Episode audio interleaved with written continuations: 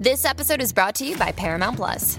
Get in, loser! Mean Girls is now streaming on Paramount Plus. Join Cady Heron as she meets the plastics in Tina Fey's new twist on the modern classic. Get ready for more of the rumors, backstabbing, and jokes you loved from the original movie with some fetch surprises. Rated PG 13.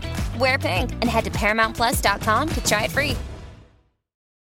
Little Wing is now streaming on Paramount Plus. I'm in a period of emotional upheaval. Is that all the oh, I don't care crap? A little adventure Where are you going? I'm gonna steal a bird from the Russian pigeon mafia. Let's do it. goes a long way. Starring Brooklynn Prince with Kelly Reilly and Brian Cox. Life can hurt, but life is sweet. Little Wing, rated PG 13, may be inappropriate for children under 13. Now streaming exclusively on Paramount Plus. And now another episode of Mind Escape with Michael and Maurice. Take it away, Michael. All right, folks, welcome back to Mike and Maurice's Mind Escape. We have episode number 29 today. Uh, we're going to be talking about Rudolf Steiner early career and evolution, and we have special guest. Uh, he's a little bit of a Rudolf Steiner aficionado. We've got uh, Andrew Tischler here with us today. What's going on, everybody? Hello. Yo, yo. Hello. All right. Um, so basically, how we kind of got in contact is you had seen one of our videos on YouTube and reached out to me, and I thought your message was amazing. Um, so much information in there that we didn't even cover. Um, so I said, let's get you on here. So here you are. Um, you were particularly, um, you know, talk interested in talking about, you know, you said you knew a lot about his early life and career and how that influenced his later work. What uh, what was the most important genesis of his early life? Do you think? Well, you know, one of the most interesting things about reading his autobiography is he's uh, saying quite early on that he's having spiritual experiences. So you, you know, you're asking yourself, well, what does he? What does this mean, right? Um, I, I've always been fascinated by the idea of having a spiritual experience and what that entails. And uh, so a lot of this research is trying to figure out what he's what what does it mean. So you can read the autobiography. He doesn't say a lot about it. He doesn't describe it as much. It's just saying that it happens. Um, so you know, uh, I think that early experience, obviously, you know, it, it it created within him a need to explain it. Sure. Um, so that so the early spiritual experiences and then the need for explanation. Um, so something I find really you know brilliant about Steiner is that the very first full book that he wrote was about epistemology. Um, so if you ask the question, what's what's the most important philosophical question that humanity is facing? And I think this is a good little thing to just do a little. I just want to Why don't you explain epistemology? Because there's a lot of people I'm sure that will be like, "What's that?" Absolutely. That's a good idea. It's it's it's simply a theory of knowledge. So it's the question, you know, what can thinking do for us? What what you know, what can we what's the extent of our knowledge? Can we know anything? And what does it mean to know something? So it's about it's about thinking and about cognition and about the you know limits of knowledge. Um, so the, the reason that that's important, right, is that in order to do science or answer literally any question, you have to know what your thinking is capable of. Does that make sense? Yeah, absolutely. Like, what are the boundaries of our, you know, expanding mind, basically? Right. And so, you know, he talks a whole lot about Kant and this idea of the thing in itself, which is a philosophical term for the world outside of, you know, the human being, the, the world before we see it and hear it and all that kind of Is stuff. that K A N T? K-A-N-T, yep. Okay. Yeah, So- I, I, I always question: Can he- the human brain actually, uh, you know, actually understand God, or are we, you know? Exactly, exactly. So there's that, and that that intro, that question was was you know according to Steiner, and it was introduced before Kant, but Kant was one that really picked it up and and actually you know wrote his whole book is called The Critique of Pure Reason, and so he's saying that there he's critical of our reasoning abilities. Um, Kant is. Um, so Steiner, I think his his issue was that he's having these experiences that other people aren't having and then the philosophers that are eminent in, in his time as in ours are saying that you know that they don't exist and that we can't know reality in these things um, so his first book is about all of these problems, and it's it's fascinating how he tackles the whole thing.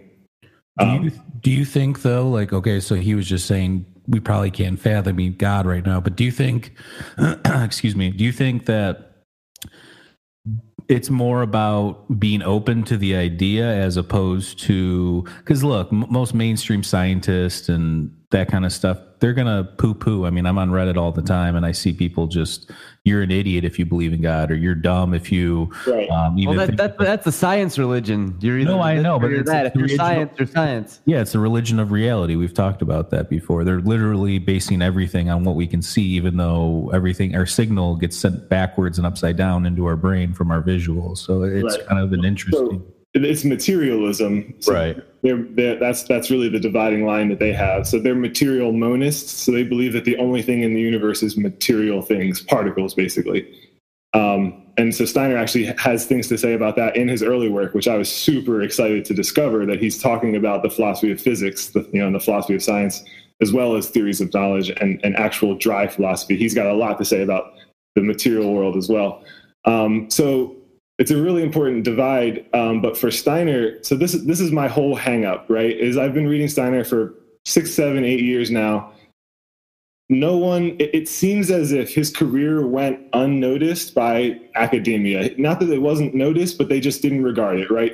When he, so at the age of he was attempting to become an academic philosopher until about the age of 40 when he took this turn. So up until then, he had done he had not mentioned anything about his spiritual experiences to almost anyone, and he wanted to establish himself in Germany as like the heir to Nietzsche. People were saying he was the eminent philosopher of Germany. He was writing these books, um, so he wanted to do that. Uh, what, what was my point? Um, and his career was- so, yeah. so so just the question is did he achieve it how far did he you know what did he achieve in his writings and my hang up is that philosophy the philosophers seem to have not looked into it and that's what i'd like to do at least with my time here is to look how, how far did he go with his theory of knowledge did it did it make some kind of bridge that we have yet to make yet in philosophy and this is actually exactly what he says he's got a, one of his early books he makes this quote about how you know it's pretty miraculous you know 300 years ago we turned to religion to answer the questions about our lives right Mhm. Uh, right. within those last couple hundred years now the scientific method and you know the whole enlightenment period has literally invaded our cultural way of being to the point that we now turn to science for those questions so Mhm. you and i and people that we consider reasonable for the most part you know if you get sick you're going to not turn to the church you're going to turn to science right so Right. First, this is what Steiner mentioned is that the scientific method has gone so far into our culture, not just into our scientific work, but into our culture.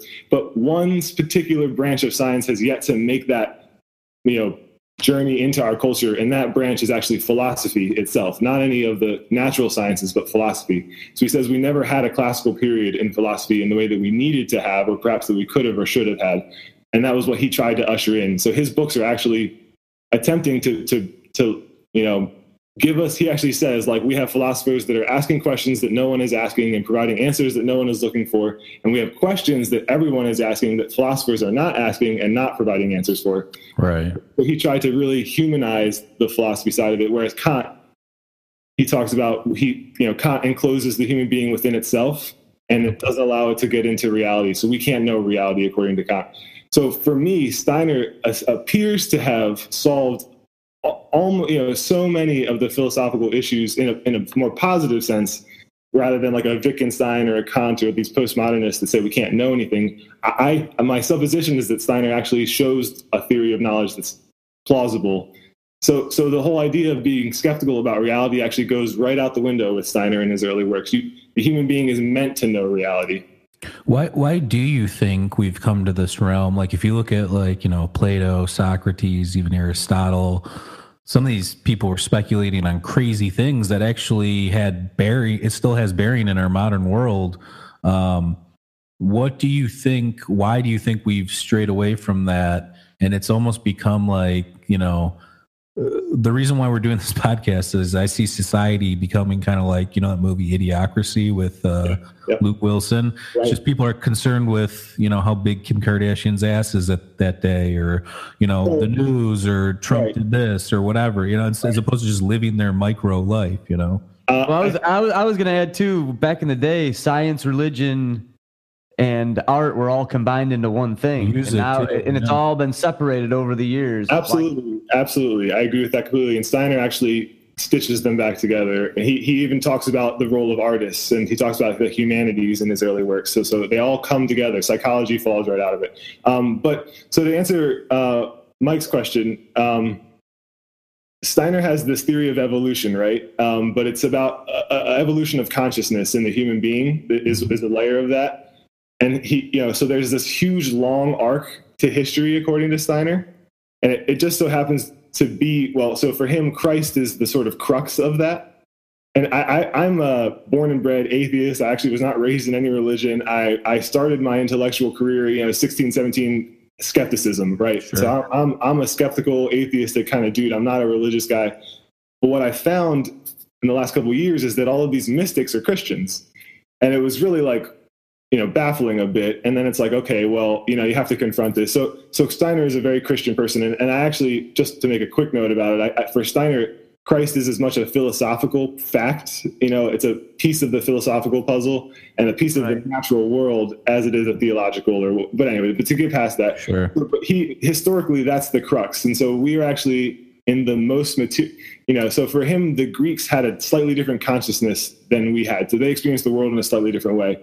And, and so then he actually goes back into other epochs and says that you know for the egyptians the spiritual world was actually more prevalent and the, the that, physical yeah. world was about and it was more in the background. And whatever that exactly means you could do a lot of talk about that which is yet to be talked about by science and academia. But for us the physical world is what's in the forefront. And for him it's not a problem. In fact it has to be that way but there's going to be certain outcroppings there's going to be you know uh, results of that being the case. And that, that's what we're seeing is that it, it was necessary that we are we're in the lowest point you know we've dipped so far into the physical reality and materialism that that's all we can see. Yet there's of course still people out there that can see past it people like steiner.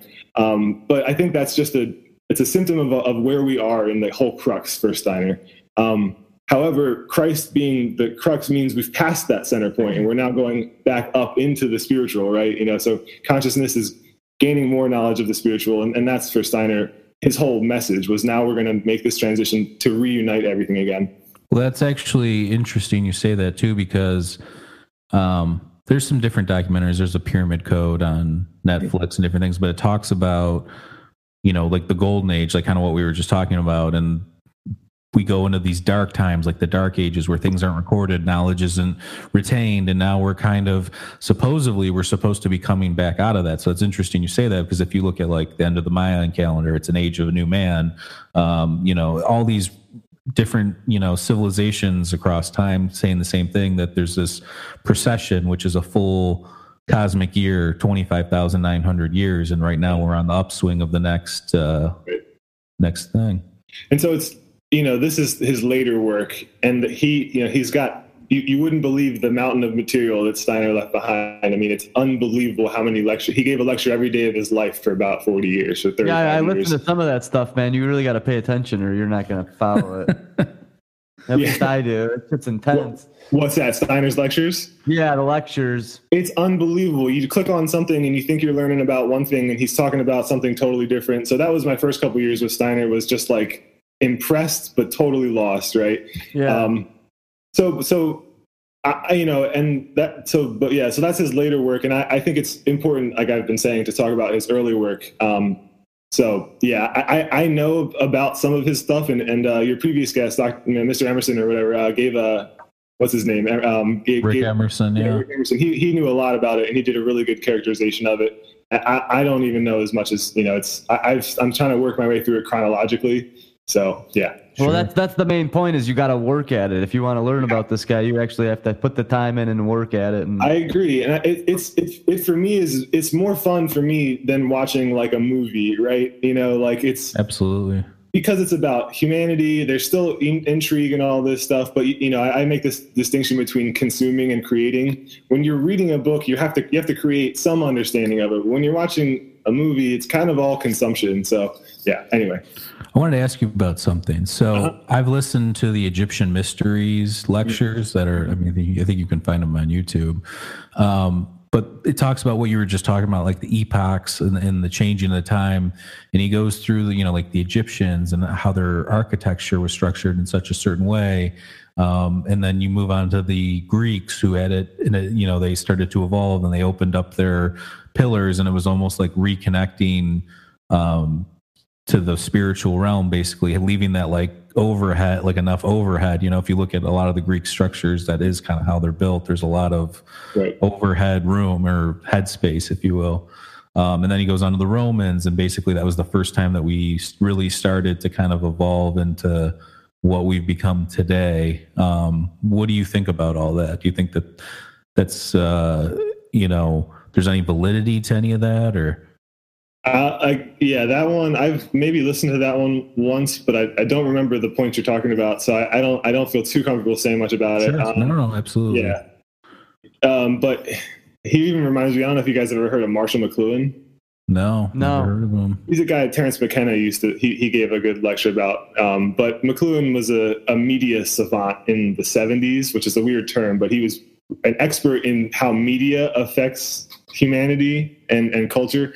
But but it was something similar. He made you know points about how we when we invented language, we enclosed ideas, and that's when we first built enclosing structures. So, like when language came about, so did building, and, and he makes this awesome relationship between that. So, I, I, I don't have any problem with the more with the strange way Steiner, you know, Steiner ties things together. Sure. But I'd have to I'd have to look into that one. Yeah.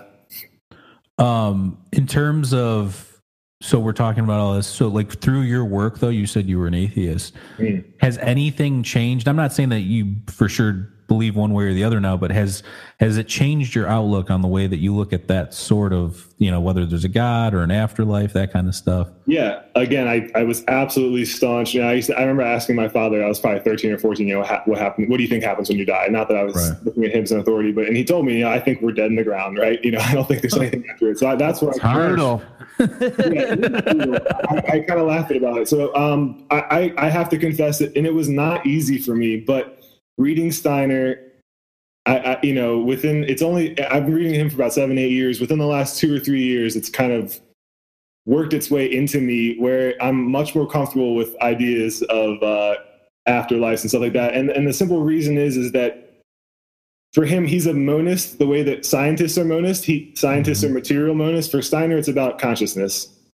Um, and and with consciousness, you know, so many all things are possible, right? It's it's not the same thing as material. In fact, material itself is consciousness. So it's it's not just um, a sort of faith thing, but it, it makes perfect sense to me how you know I could experience something else. And I probably see that the thing about it, right, is that he he actually shows that the way that we construct our scientific theories about who we are are are not plausible. So the conclusions they come to are not plausible. And in fact, you know, it's it's not just a faith thing. It's it's not even just philosophy, but scientifically, the idea of materialism is totally unfounded. The hard problem of consciousness. Um, have you heard of this? No, but I mean, I, it makes a lot of sense. I So mean, what what about- does he believe that happened? What, what does he say happens when you die? Well, for Steiner, so I have this thing. I, I think consciousness, right? This is a little definition I've come up with is consciousness is a process in the universe that the universe itself employs when its already existing laws are no longer sufficient for it to proceed. So it's already yeah, so it's already developed a bunch of natural laws for how things like you know chemistry and crystals and even plants and animals right but then it, it, it hit a, a it's on you know it's the vanguard the very edge of evolution. That's where we are. So we are doing the we're carrying the work of the universe right? We are the universe working. And so we it, it gave us attributes to accomplish those goals. And the main attribute it gave us is consciousness. Um, so consciousness um, is an, an incredibly important piece of the universe and its evolution, and so it, is, its job is you know the universe wants to nurture that consciousness. We are doing something for the universe, so it takes care of us. So our consciousness is is a you know is, is a quality that the universe wants to keep around and add to and let grow. So for Steiner, it, I think it follows that we are, you know, he believes in reincarnation and he believes in karma, which is simply the universe, you know, allowing us to get better at what it needs us to do, right? Right. So for so for him, the idea of living a life and then it being erased is not only senseless and non-scientific, but you know, it just doesn't it doesn't follow from his view of the universe. So for him, we are going to go on and have to do we're going to have to keep going, right? Like I think suicide is not a way out. It's just a furthering, you know, you're not you're going to have another experience on the other side of this. Speaking of people, I don't know Anthony Bourdain. yeah, all right. Uh, people get help if you need it. I mean, we've all been there, you know. I just I, I always want to put and it's mental health is something that I don't have a grasp on and it's incredibly difficult. And I don't know if he was suffering from some kind of mental health. Yeah, I definitely have. It yeah, it's, it's very hard to be critical about anyone that's suffering. Uh, right. suffering is actually the probably the biggest mystery in the universe is suffering and how. Mm-hmm. You know, but but at the same time, it's just what if it doesn't end, right? What if you're not dead in the ground? What if you have to keep going? Like you have certain relationships in your life or certain things that you're trying to do. What if they don't? What if you have to solve them? And I think it's pretty fascinating. It's very so so in that way, he actually really. You know, for Steiner, humanity is the capstone and the center of the entire world structure. Humanity is is everything for Steiner. We're not just an accident. We are, you know, the precipice of mm-hmm. evolution. Now there's a there's many hierarchies beyond us, but we're the we're one of the leading edges. So for all of that, I, so he, you know, for him, it's it's a continuation. It's going to be a lot like this. You know, we we have this idea that our lives are petty and that our relationships are they're not. I think you know that this stuff is the universe trying to become more complicated, and so Right. Well, I don't want to. I don't want to correlate the two together because I do think that one has more scientific merit than the other. But both Edgar Cayce and um, Rudolf Steiner both talk about free will and how, with karma and the balance of the universe, and if you're looking at things scientifically, there is a balance or a duality kind of to everything um, then that would mean that if we didn't have free will, and like you were talking about Sam Harris saying that every every action and everything is just pointless because it's just programmed into us through neurological memory and all that kind of stuff. Um, what I'm trying to get at is though both Steiner and Cayce talk about how God would be a bad God if that was the case, meaning that there would be no point to anything. And it's just this dumb, the dumb universe theory, which everything's an accident and all that stuff, right. as opposed to creating free will. And you were talking about reincarnation. There's, you know, there's books on family karma and what happens in the next life that carry over and all that kind of stuff. I, I, I think that I believe in that kind of stuff to a certain extent. I don't know how much of a carryover it would be. You know, if you absolutely right. killed somebody by accident this life, are you going to have to pay in the next life? I don't know, right. but um, we do have an effect on the universe. There is a ripple. There's a vibration that we create. Um, and I was just curious what you had, what you think on that, like the whole free will aspect of it. Well, so this reminds me of that first question: is what's the most important philosophical questions that are facing humanity? Um, and so he actually starts. So again, the way I found Steiner was this book, The Philosophy of Freedom. Okay. Um, that title, you know, grabbed my attention. I was reading Sam Harris. We don't have free will. So what, what you know, it, I was willing to read this book. It seemed interesting. Um, the thing about it is, like you said, so if, if we're not free, not only are we in a dumb and blind universe, but we're literally just witnesses, and makes it makes suffering just abhorrent and unbelievable. Like you know, any pleasure you get, that's fine, but you have no control over it. You know what I mean? It's right. Yeah. It's it's it's it's you know, this is the whole gripe about post truth and postmodernism and this kind of stuff. You know, if if you follow that philosophy, then the culture that you're going to get from that is just one, you know, they talk about rightly so. I mean, it's really interesting, but they talk about the way that the legal system gets affected by that. You know, what do you do with you know it? And maybe maybe it doesn't get affected too much. So there's a lot of debate in philosophy. But anyway, the idea of living without freedom should really scare people, and it should it, po- it pointed me in the direction of wanting to find out.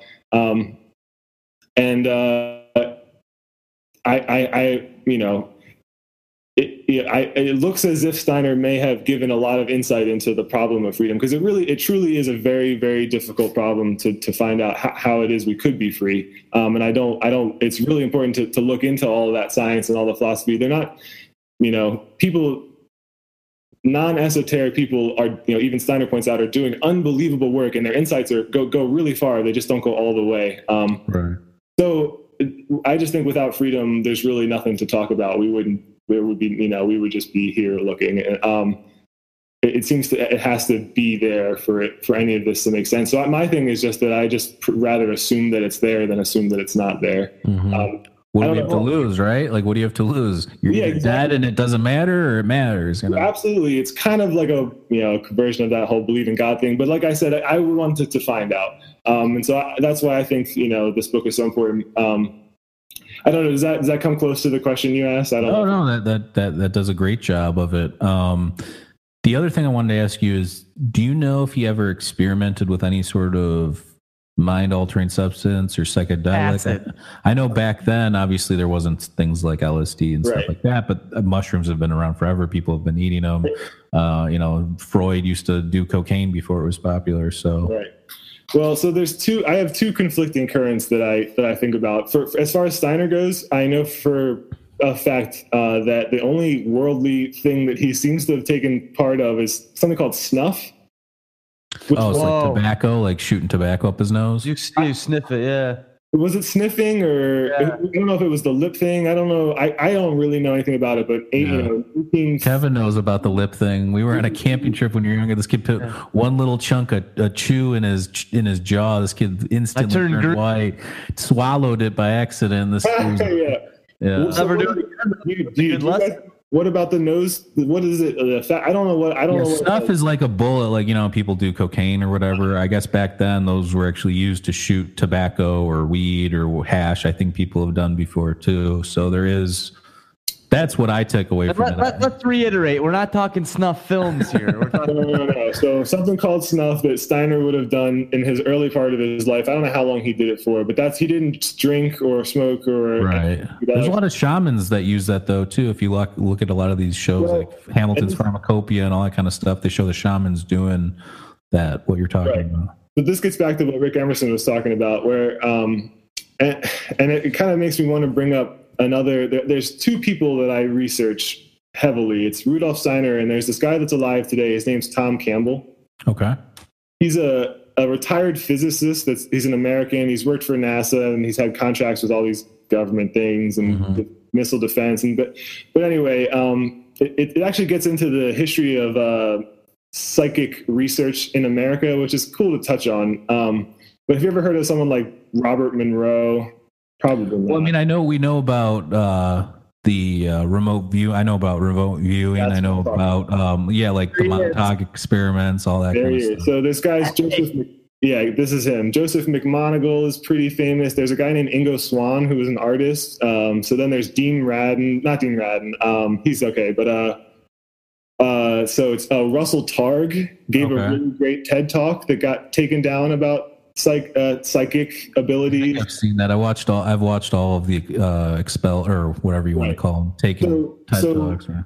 Right. So Robert Monroe was one of the guys that was around during that research that the government funded. So it's a really funny story, right? So like I think it was in the 50s or yeah, I'm I'm really bad with history, which is which is kind of I got to brush up on that. But uh, Can't be um, good at everything, right? Welcome Yeah, to my world, bro. so the, so the American government learned that the Russian government had been doing had been putting millions of you know dollars or whatever into ru- psychic research in, in attempts to militarize it. So it freaked the American government out, and they went to their they you know they found a couple people to go to and say, hey, w- you know the Russians are doing all this research. If they get ahead of us, it could put us in danger.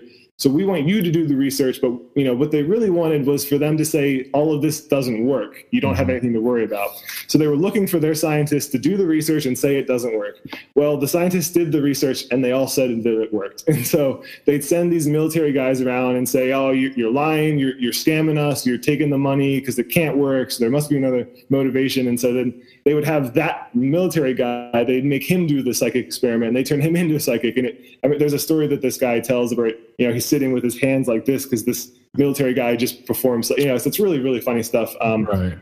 uh, so Robert Monroe was one of the guys that was sort of around that uh, whole thing. So he he's a guy that spontaneously started floating out of his body at about 55 years of age. So he thought he was dying or going crazy or had a brain aneurysm. So we had all this so, you know scientific or uh, health you know ran all these health tests and What stuff like like astrally projecting? Was it involuntary or vo- By accident. So he would just float. He would buzz and he'd float out of his bed. And so he, he was trying to figure out what the heck's going on. And when none of his doctors or psycho, you know, psychologists could tell him what was going on, he turned to wanted to build a lab to study what was happening to him because he knew it was happening to him, but he couldn't explain it. And he was being called a quack, right? You can't talk about these things, but it's happening.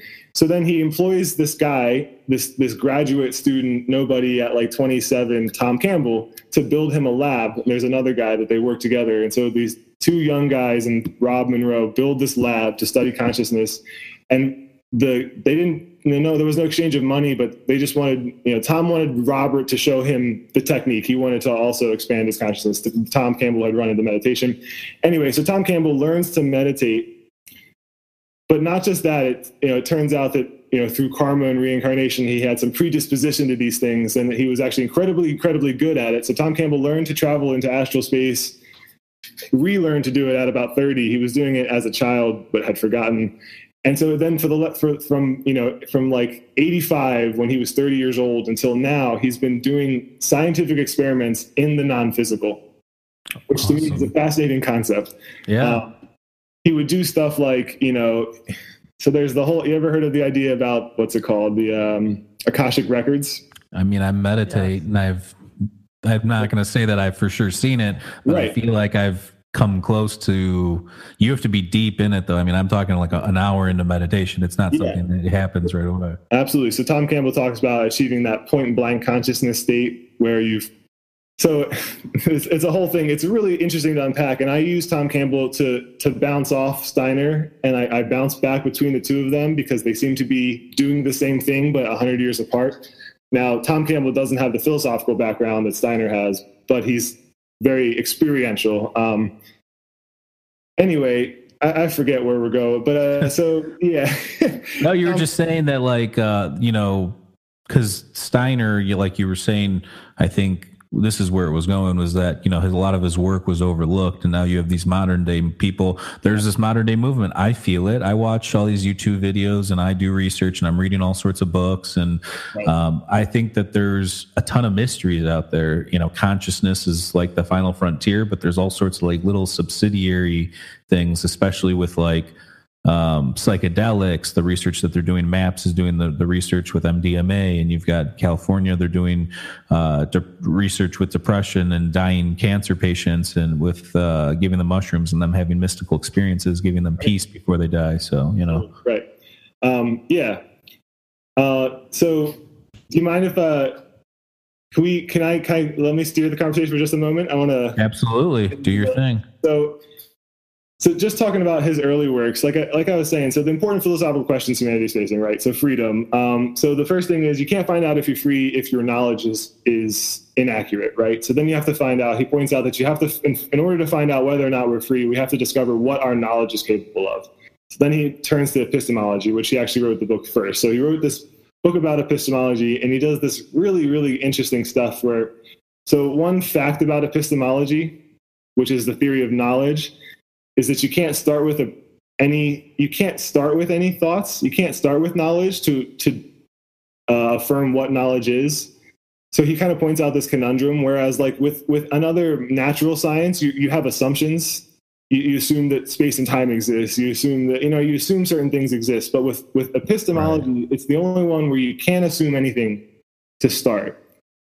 So it's this, Gotcha. He poses this interesting question that in order for it to be valid, it can't have it can't just be built out of knowledge because you that that knowledge may be incorrect, right? You have to. So you know, so he asks like, where where is there a point? You know, how do you find the point previous to knowledge? How you know this is where epistemology has to start. So what would that be? And uh, it reminded me of like, let's say when you're born as a baby, right? You were what he's talking about is you're he actually describes. So what happens is, as consciousness, we are faced with what he calls the given, which is just a philosophical term for the universe, right? Okay. God or whatever. So it, it turns out the first thing that happens to us is we discover that we are a consciousness that's in relationship with this given. Um, we exist. It's simply, I, you know, we exist. So we can't, you can't deny we exist. So obviously, even a, the staunchest skeptic and stuff Dan Dennett Descartes, basically. You know. exactly like Descartes. So so you say what yeah, exactly like that, the Cartesian method. Um so then Steiner points out that you're in you're at this place where you're what, what what basically the situation is your your consciousness and the whole world is at flux in front of you. But because you have no concepts to apply to the world, it's he calls it this it's like a flat plane where nothing has any more significance than anything else. So it's filled with colors, it's filled with sounds and textures. Your senses are working, but your mind isn't, right? So it's Gotcha. the, the, the universe previous to any mind being added to it. It's a fascinating idea. So you're you're in this relationship, and so he talks about if you create something, creating means um, dictating every piece of the process. But if you don't create something, then there's a demand to explain it. There's a demand for knowledge. If you create something, there's no demand for knowledge because you're the you're the one that created it, right? So you know it. But if you didn't create it, then the knowledge is the first thing that needs to happen, right? You know, it's just there's a we, he calls it a desire for knowledge in the same way we desire food or water. Humanity has a desire for knowledge. Each individual does. Um, and Can I ask you a question actually about that? Because I'm actually Yeah. kind of going through that right now. Um, I play music. I'm in a was in jam band. We've, I've decided to take a little bit of a break, just kind of worn out and from you know all the aspects of it, recording and practicing all the time and stuff. And since well, okay, I guess this was happening before, but I've um, been on this quest for knowledge, you know, thirst for knowledge within the last three years. I've read more books than I probably have my entire life. Yeah. Um, and I wouldn't say it was an absence of the music, but they kind of started to evolve within that. So I, I wanted my interest lied more now with truth and knowledge and doing kind of what you're doing with, you know, Rudolf Steiner, but, but kind of put piecing together my theory of everything, if you will. Um, what do you think? Do you think that's kind of along the lines of what you're talking about within the absence of one thing? Like I'm not creating any of this knowledge, so therefore I thirst for it because I'm not actually doing it. Well, exactly. Yeah. I- My view is that, you know, imagine trying to survive in this culture, but had never been taught simple mathematics when you're in first grade, right? So, so you're a person that's missing this whole swath of knowledge that would be essential for you to survive, right? Or say you never got taught some very important thing. Well, that that's the thing that Steiner is saying happened. No human being is being taught the most important aspect of what needs to be in their minds in order to be a fully functioning human being. We don't have a firm philosophical foundation for our culture. And so the more uh, you know the more you pay attention you know the more sensitive you are you start to realize that like it's it's a lack of mentorship right there's no strong mentor like i have no strong mentor in my life um, because no one like i i have my father but then i'd ask the questions like well why are we here and I, he would blatantly say well i don't know no one really knows why we're here right and so i was always fascinated by the idea that there's certain questions that are essential that we don't have the answer to and that's what science is right but um, so you know, I think what you're saying is you feel like this. You know, that's what I feel. Is I feel like there's something that with it I could go on and be creative and be successful in a very simple way. Be the person I want to be. Not not a great philosopher. You know, it's like we all have the burden of discovering truth because it hasn't done, been done yet. Right.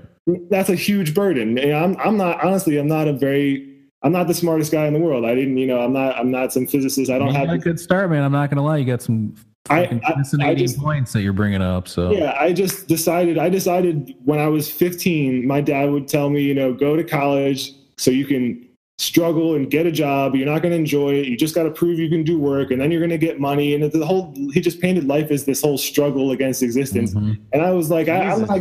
I'm not going to do that. I'm not game for I that. think So- most parents are like that. I know my dad. Course, I love yeah. my dad, but he's all about the. He loves the work, you know. So. Right. So, but I just you know, I have one life, and I, I'd like to enjoy it, and I'd also like to know what it means. What's it about? So I just resigned to the fact that before I pursue any career or like any role in life at all, I'd like to know what it is that I. How am I here? Like, I just my whole thing was I just got stuck on like all of the existential problems of it, what it means to be human.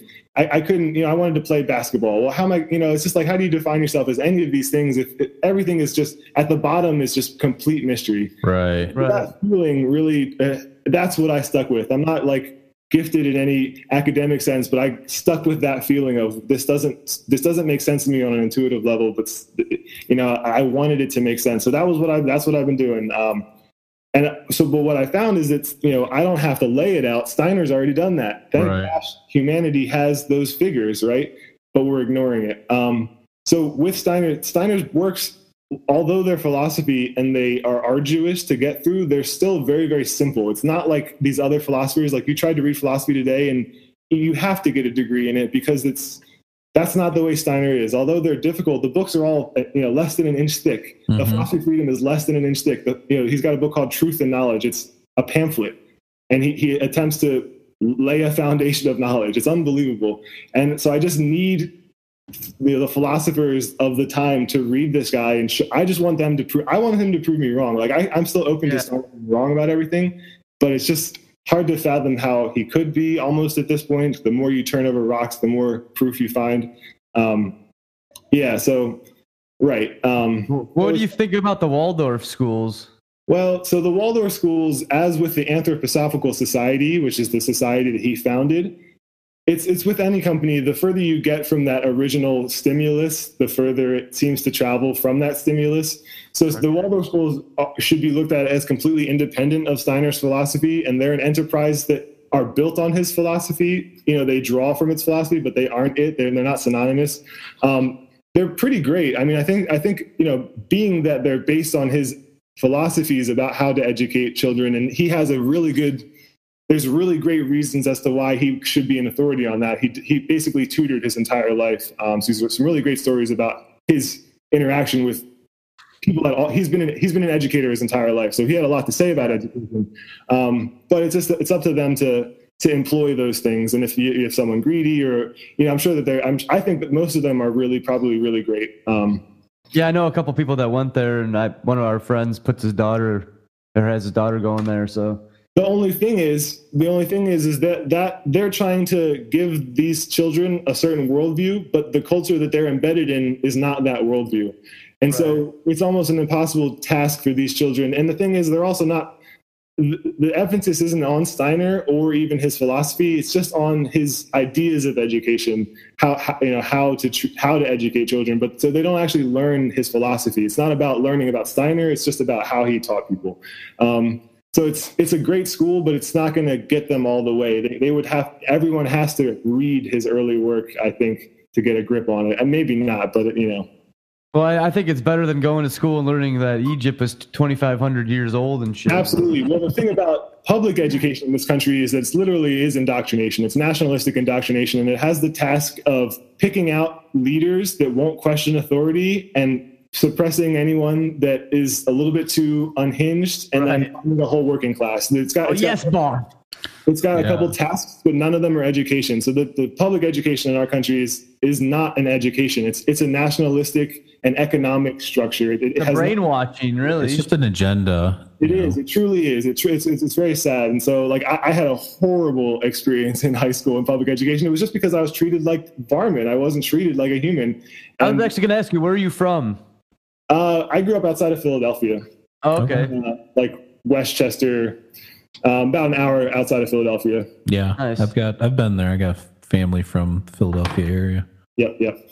Um, but yeah, so it's just you know, so uh, but back to your point, you're trying to be a musician, but you have this internal strife about life, which shouldn't be there because we should embrace this holistic view of humanity in the world. You know, I've used it, you know, I've used it for inspiration in the past. Like I, that part, that part of me was always like the fire that would always produce Exactly. new riffs, new jams, new I lyrics. But now I'm starting to realize I have this thirst, and it's it's like a vampire that can't get enough fucking blood, and I just can't get enough knowledge. I just bro. everything I read, you know, right. um, I just can't get enough, and I get like so excited, and it's like literally I'm doing this till two o'clock in the well morning day. I, I you know again the universe you know we have it's not that see we're not a tool that's created by the universe with a specific task in mind. We're not a tool. We have an opportunity right? Because we're free.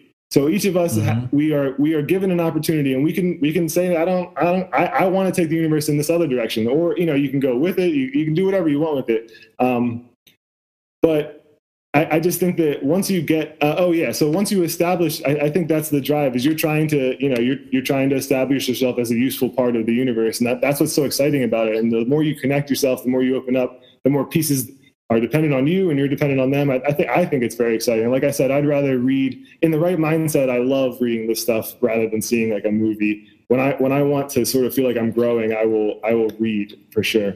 Um, yeah, absolutely.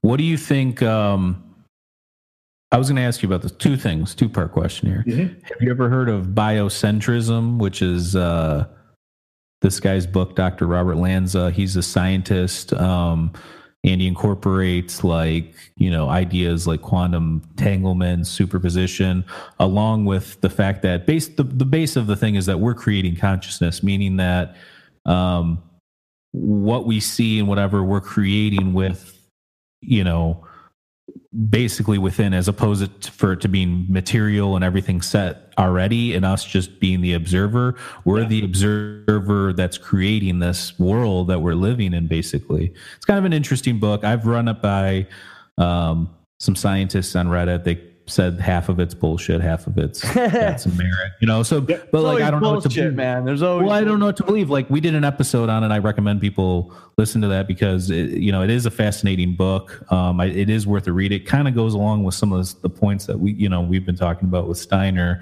Yeah. Um, but it actually incorporates a lot of like like quantum theory and all that kind of stuff. Well, this is so that's why I brought up Tom Campbell. Is he, he's a he's a physicist and he actually talks a whole ton about the double slit experiment and yep. the nature of quantum mechanics. And I, I so his book is actually called My Big Toe. yeah, that's that's popped up right when I pulled up his uh, so, so, you said it earlier actually you said you, you, were trying to write for yourself a theory of everything that's what toe is it's a theory of everything so it's t- my, so he calls it my big toe because he, he actually talks about this exact idea. It's his big toe so that's his big toe but he needs all of us you know we all need to also have a big toe. So um, a theory of everything. So that so he wrote his big toe um, we need to write our big toe which is just our lives. Right. um, but so he uh, he is uh, like I said, uh, he's got insights into quantum mechanics, and so he, he calls himself a virtual reality theorist. He, he, he associates with virtual reality, um, and so just to get, I, I really like, like we're in a simulation, or he just simulation theory exactly. Yeah. So I, I, think it's a really fun picture to paint. Uh, so if you don't mind, I would do that. I, it sounds exactly, it sounds like it's very comparable to what the Vi. Uh, what yeah. was it? Yeah. Um, so biocent- biocentrism. Right. So Tom Campbell does these these cool mind experiments, right? So say you are, you know, think about an avatar in one of these games. Like he always talks about World of Warcraft. Now he's a six year old guy. It's really fun to hear him talk about it. But so you're, you're, an avatar in World of Warcraft, right? You're an elf, is what he talks about. Um, so say say you're a scientist. Say you have the mind of a scientist. You you would like to do science, but you're you're an avatar in a simulation. So you could do physics in your simulation. You could find out how long it takes a rock to fall to the earth, and you could time it out, and you could learn that it's consistent, and you could find a formula. In, as an avatar in a simulation, you could do these things. Depending on how good the simulation is, you could do a lot of physics. You could do chemistry if it was programmed into it, right? right? Now, ask yourself the question: I'm this avatar, but I, you know, let's just also add the human being. The human being is playing the avatar or whatever. But where is that avatar attached? According to that avatar's reality, in the three dimensional right. reality that that avatar is in, where is it attached to the player?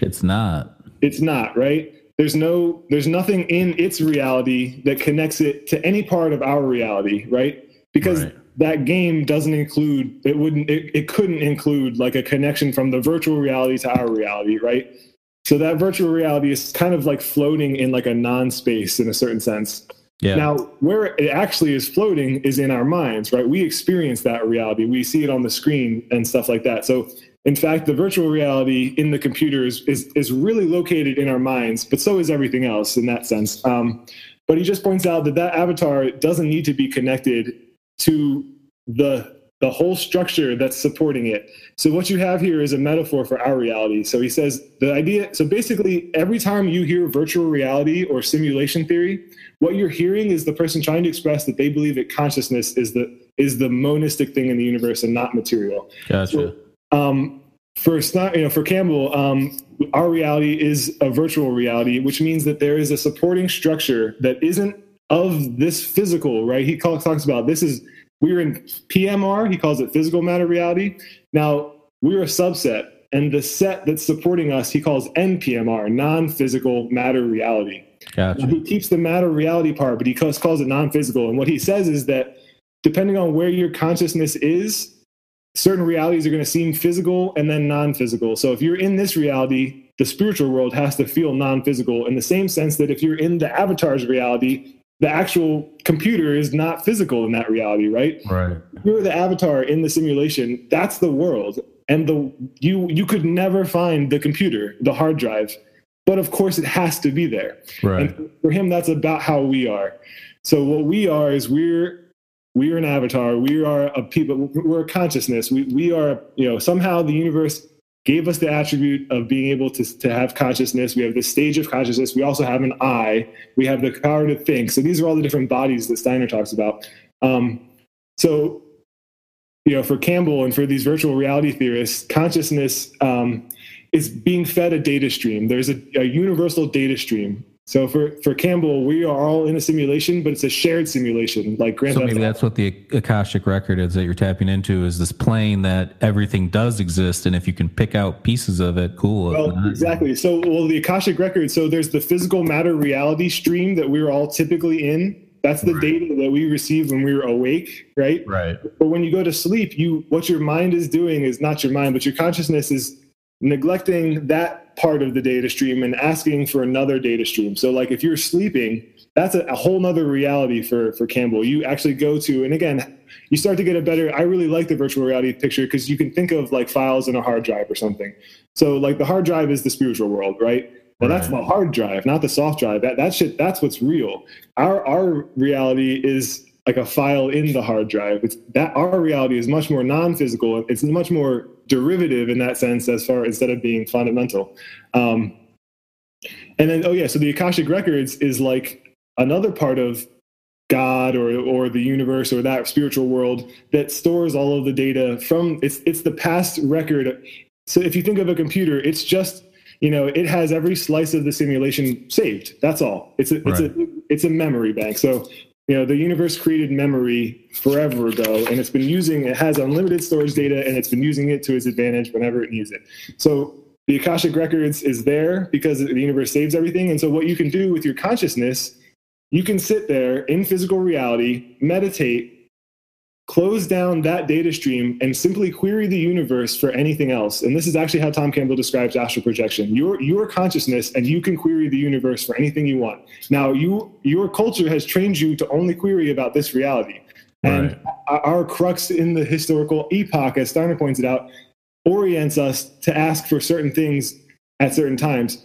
But we're consciousness so we have every possibility open to us and we can ask for the universe as long as the information exists we can ask for it so you know robert monroe Tam, tom campbell's teacher talks about literally talks about going to other realities going to other planets and talking to communities on those planets like a fucking star wars thing right Yeah. so you can read that tom campbell doesn't give you the details but he says you know there's another guy emanuel swedenborg who was Okay. alive before steiner he's got volumes of his description. He talks to people on Mars, talks to people on Venus, talks to people, and you know what I mean, like angels and spirits. So these people just there's all of a sudden just bursts open at the seams. All this like seemingly fantastical stuff about communicating, but I'm saying the universe is vast, and it's not the physical universe, but this the spiritual world is unbelievably big, and we're you know yeah. So that's that's kind of the So do you think the spiritual realm is a different dimension or something um, within us that's like a chemical thing, or what do you think it is? Well, so going back to the virtual reality, I really, really appreciate it. It gives me the insight that sort of settles my mind when I ask that question. So, dimensions is just an idea, you know. I, I kind of don't get super on board with saying it's another dimension because there's, you know, dimensions is like one, two, three dimensions of space. Yeah, I just mean like in simple terms, like something that we can't fathom or reach based so, on our so that's reality. Campbell's metaphor is uh it, it's all everything is data right so this is the thing is instead of matter or even consciousness in fact the universe is made of data it's all information you know bits it from um and so consciousness is a certain pattern of information um and we are embedded in another pattern of information which is a universe right and that universe is embedded in another pattern, which is the super universe. And that's embedded in another pattern, which is the super super universe. And eventually you find the Godhead. Um, so there's a very systematic unflowing of all these information patterns. Um, so as far as well, what you're just asking, which pattern am I looking at? It doesn't make much sense to say which universe am I, am I in because it's all information. It's, you're actually just asking about different sets of the information within the, within God. So confusing yourself about which reality you're in, you know, maybe that's not the clearest terms to speak about. It's not scientific to say that I'm in this reality or that reality. You see what I'm saying? Like, of course, it's right. a distinction, but it's not a fundamental distinction. And that's what you're getting hung up. Where where is it? Well, where are you? We're all right. in God. That's that's the only place there is, right? We're all in consciousness. Um, so he says, Tom Campbell even says, it's not about getting out of the universe or out of your body. It's not about getting out of your body. It's getting into your mind. And when you get into your mind, because your consciousness, you're just a set of information. You're a pattern that the uni- you're just a pattern on a pattern of the universe. so there's certain people call themselves patternists. Their philosophy is a philosophy of patterns, and that's that's the constituent of the universe. Instead of something like matter, it's information. Hey, it's Kaley Cuoco for Priceline. Ready to go to your happy place for a happy price? Well, why didn't you say so? Just download the Priceline app right now and save up to 60% on hotels. So, whether it's Cousin Kevin's Kazoo concert in Kansas City, go Kevin, or Becky's Bachelorette Bash in Bermuda, you never have to miss a trip ever again. So, download the Priceline app today. Your savings are waiting. Go to your happy place for a happy price. Go to your happy price, Priceline. Does Monday at the office feel like a storm? Not with Microsoft Copilot. That feeling when Copilot gets everyone up to speed instantly? It's sunny again. When Copilot simplifies complex data so your teams can act, that sun's shining on a beach. And when Copilot uncovers hidden insights, you're on that beach with your people and you find buried treasure. That's Microsoft Copilot. Learn more at Microsoft.com/slash AI for all. Well, I'm confused. I'm just joking. It's. It, I, no, I, I, think, I think it made a lot of sense. I mean, I look. cool. I've cool. definitely you know looked into all those theories too, and I think there's some merit to it. So I don't know. Again, I think that there's so many different um, avenues uh, surrounding the same subject that you just kind of have to do your best. But what you're saying makes a lot of sense in terms of um, from looking at it from almost like out of the picture within, which I think a lot of people look, you know, what's in front of their face to without. Um, A couple things I want to talk about. Mm-hmm. I think Steiner's whole ego being the highest form of self thing kind of clashes with Eastern philosophy, which is that we want to dissolve our ego so that we can become one with whatever we truly are, which is part of this pure consciousness universe. Um, I, so you have to be careful. Um, I I don't have. I'm not an expert in this, but I have a hunch, right? Like this, I'm going to steal this. I'm going to piggyback off this idea about chakras. Okay. So if you do the research, it turns out that our conception of chakras is only about 30 years old. Yet we displace it onto history, and we think that they that's exactly how they thought about it, right? Okay. But if you do the research, it turns out that it's really been developed in the last about 30 years. Since like the 60s, chakras have been, and so the idea of how where they are and how many they have and what they do and stuff. You know, how many people are actually reading exactly what the Vedas wrote in Hindu and getting the right translation, right? So you have to be careful that you're not pasting a modern conception onto the past.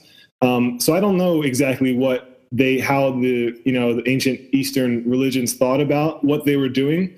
Um, but Steiner talks a lot about it. So my whole problem with the idea of dissolving into nothing is for Steiner, you know, it's important to accomplish what you're doing in your life. It, it, what you're doing in your life has the utmost, you know, effect on the universe. So um, I, I think it's important to build. Like I almost imagine us, we have to we have to build a society that works, not dissolve into God. Right now, that may have been the goal at another epoch, but in our epoch, it's it's important. To- I, I don't I don't mean dissolve to. I guess what I'm trying to say is I think there's this. um Mm, so the ego thing. Uh well, yeah. Okay. So like your ego can be a very actually bad thing. I mean, most people that I would see in public that are acting a certain way they're egotistical. They're not even right. thinking about anybody right. but themselves. And i think that there's a, a lack of um, scope in that thinking that you you know you've got this little angel and little devil. And i, I look at the ego kind of sometimes as like the little devil because it's always pushing me in a direction that i know is wrong or i feel is wrong but yet it's there and, and, and you want to satiate it or feed it you know So there's a distinction of terms that you have to make. Um, so going back to the whole thing about the relationship that you are in with the universe when you're born. So the universe is just this mass of undifferentiated sensorium, right? Well, the first thing that you discover about that is that there's one thing that's consistent amidst all the chaos, and that is the self. So the little baby has is in a world of chaos, but there's one thing that's still, and so it takes refuge in that stillness, and this, it's always there, and that's the self. So the self is what's there, staying put while everything else moves. So then once you have the refuge in the self, you begin to build knowledge. So like, you know, physical scientists want to talk about how the brain develops, but what they really are asking is how does the mind develop? Um, and the, so the mind develops along the path that Steiner describes in his first book. Um, and so once that happens, you can work from that place. So your your I, you need to be able to say I exist in order to do anything at all. So the ego is just the sense that I can say I exist and I can accomplish something. It's it's freedom. So consciousness, freedom, and the ability to love, which I'll get into, are all tied together. So for Steiner, the, when he says the ego is the highest member of the human being, it just means like literally the Greeks didn't say I exist in the way that we say I exist. Once we like that's the thing is for Steiner, like the Greeks and the Egyptians had a really radically different orientation of the universe than we did. They accomplished living in ways that are different. They didn't have, you know, like the Greeks are responsible for reason developing. So it's not that they didn't have reason, but they didn't turn to reason in the same way we do. They just used different building blocks to get where they were going. Right, different. Yeah, exactly. They were. So I, I would love to experience the world as a Greek or an Egyptian for just an hour because it's very, very different than the way we experience it. And when we would have a problem, we would employ different methods of solving that problem and all sorts of stuff. So that's what Steiner talks about as the ego. It's the simply the ability to say I to myself. If you can't say I to yourself, you can't love someone else. You can't. Right. So so so that's what the ego is. Now everything you were describing, Steiner agrees with. You, you don't, you know, love is about making space within your ego for someone else, right? Within your I for someone else. Now the ego doesn't want to do that. So I, I always turn to Tom Campbell with this. He says the opposite of love is fear, not Okay. hate. So fear builds.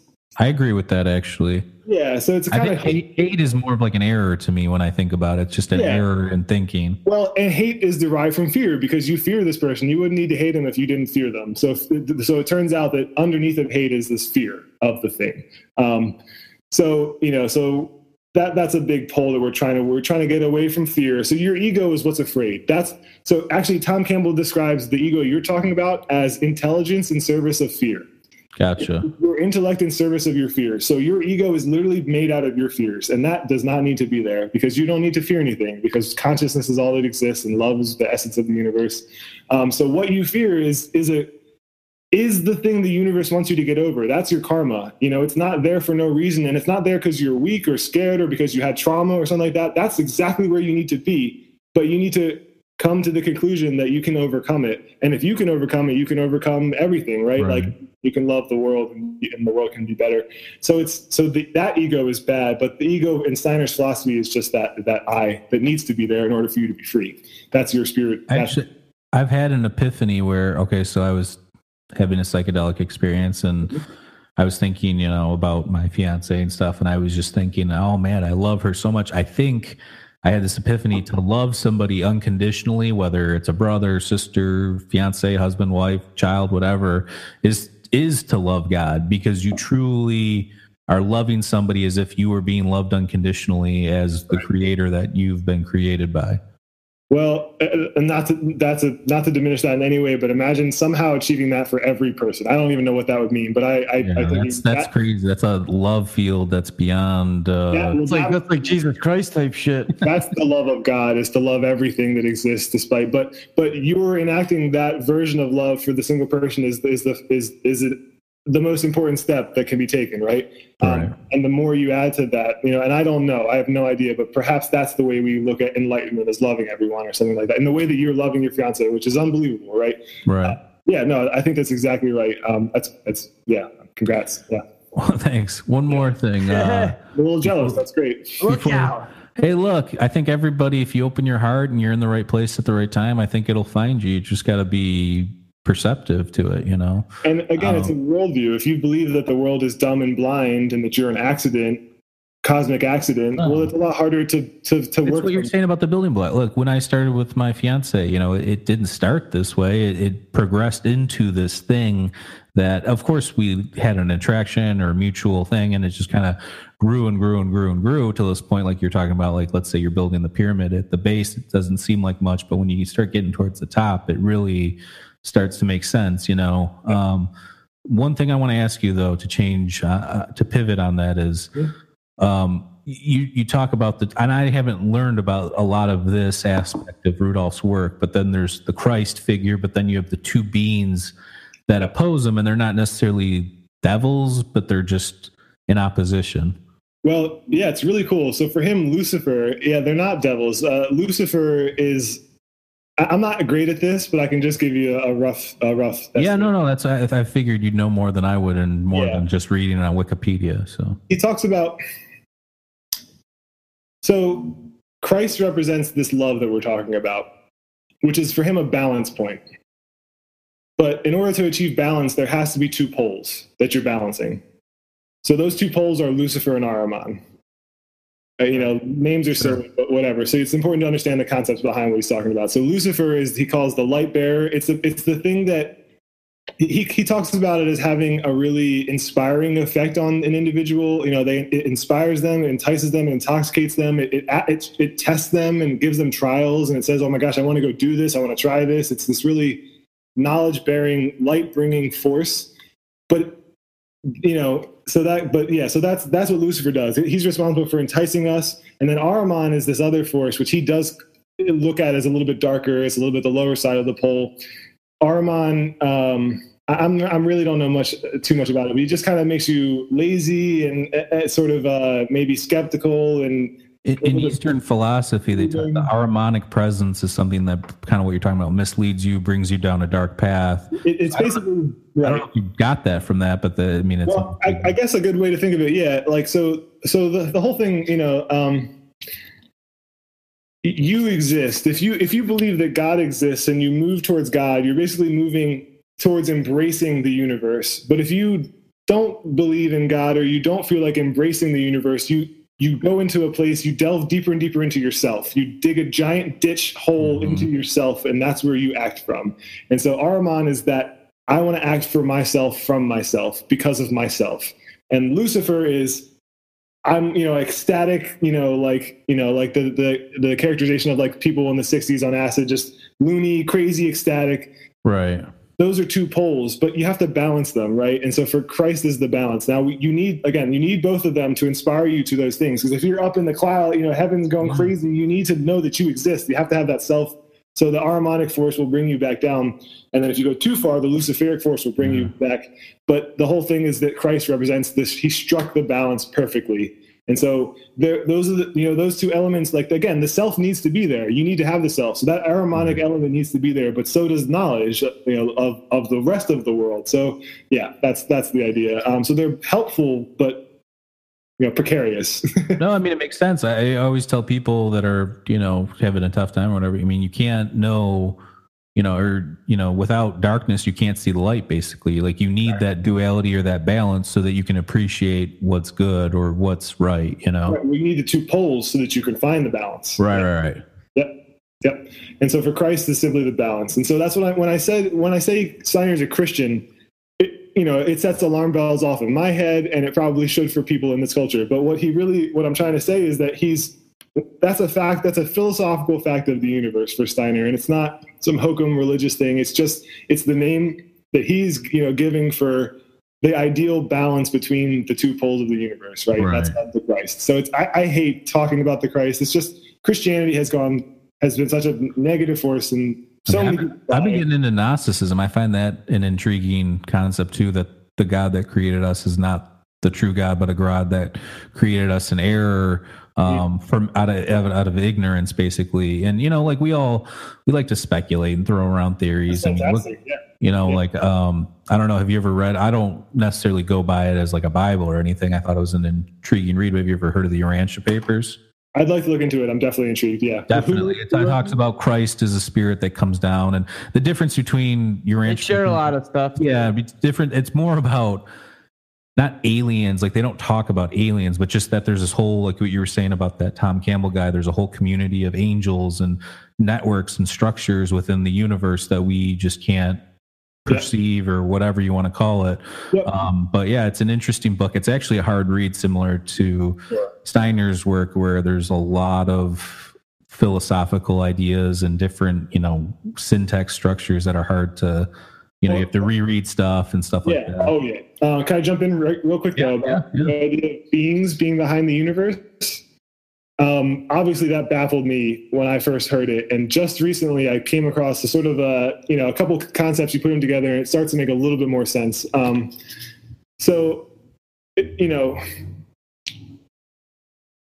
something that I forget which philosopher did it, but they so it used to be that if something exists, it has to exist in the mind of something. They actually understood this pretty well back in the day. Um, so if you know, it doesn't. It's not that the universe just exists inside of nothing. It's the question of well, where did the universe come from, right? Or where is the universe? Some people ask like how big it is, or where is it, or when is it, right? Like what these Yeah, questions. it's a giant's marble within a giant's marble within a Right. giant. So there's the whole. It's called infinite regress. You have the problem of infinite regress. So they solved that problem in one way is that you know, well, the universe exists inside of the mind of God, right? Sure. So if the if the universe that I see exists in my mind, well, the thing that I'm seeing has to exist in some other mind, right? Right. Well, this is the idea of beings behind natural things in the universe. So if you're a materialist, you think that the universe popped out of nothing and is now self-supporting. And so all of these yeah, the Big Bang, which is of course a, an unscientific theory at the heart of it. It's big bullshit, is what it is. It's a big old assumption. Um, yeah. It's a great TV show, man. Yeah, big Right, science. So then, so if if like say particles are you know they're out there just whizzing around for themselves. Well, if you if you find that to be unscientific, well then you need to you know to figure out well what are they in, and again they're in a mind.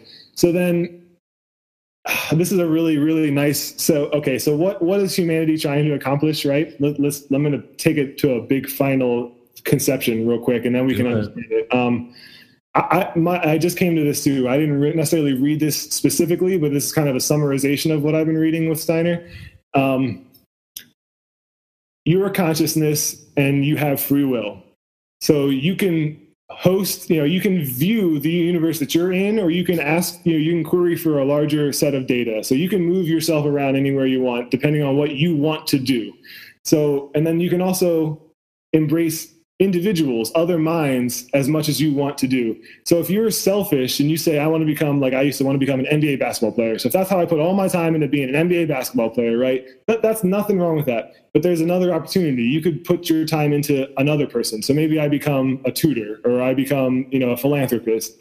Well, so if I truly become philanthropic and I open my I stop acting for myself and I start acting for somebody else that's in need, well, the more that I do that, the more people I can bring into my ego and act for them from my free spirit, act for someone else.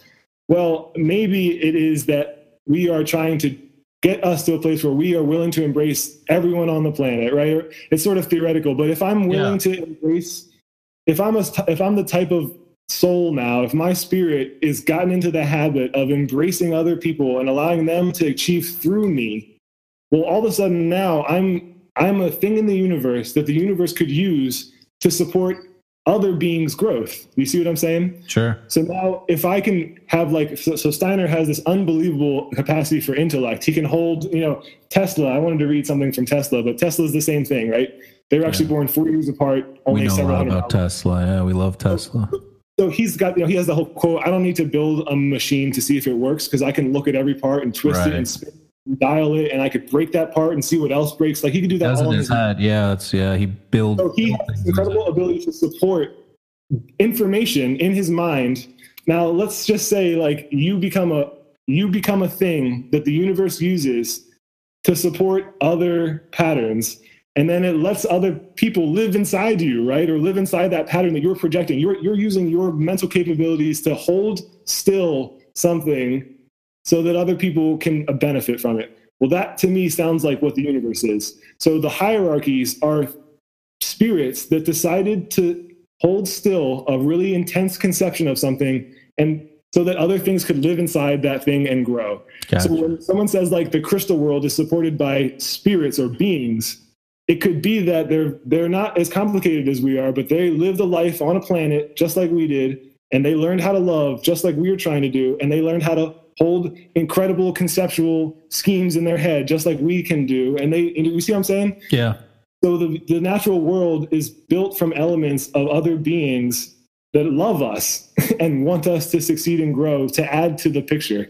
Absolutely. Um, and then to cap that off, there's the question of well, if love already exists in the universe, there's this great loving God out there.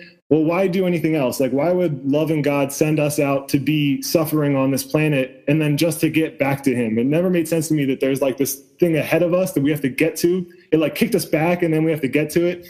So, But we're all about testing, though, right? I mean, we're all about we give Right. tests, we test other people, we challenge other people. Um, there's a certain element that, and it's inherent in us. It's something I'm sure that's been going on for a long, long time. Um, so that's why I think maybe if we have a piece of God, that's what that is. It's Well, this. I, I think I agree with you. So my conception is a simple, like just a little turn off of that, which is he, he just Tom Campbell points out that a thing that's a thing that exists has three choices. It can either stay the same, devolve, or evolve. So the thing about staying the same is it's very, very hard because the world is chaotic, right? Mm-hmm. So staying the same is hardly an option. Really, what's going to happen eventually is you're going to either evolve or devolve. So those are the two choices: is one or the other. And so the choice of love is the choice to continue to evolve. So it's this idea of stability and change. So God, to remain loving, needs to continue to grow, lest it become unloving and devolve. Gotcha. So that necessity to continue to be loving is this necessity to evolve. And so the universe is going to continue to create out of itself in order to maintain a stability towards love and not to fall apart. So it's just, it doesn't have the option to be stagnant. So God cannot be stagnant in that sense because what would, it would die, right? If, if nothing is no longer moving, it's just this, like, I don't think we would have an experience if the universe came to this point of stagnation.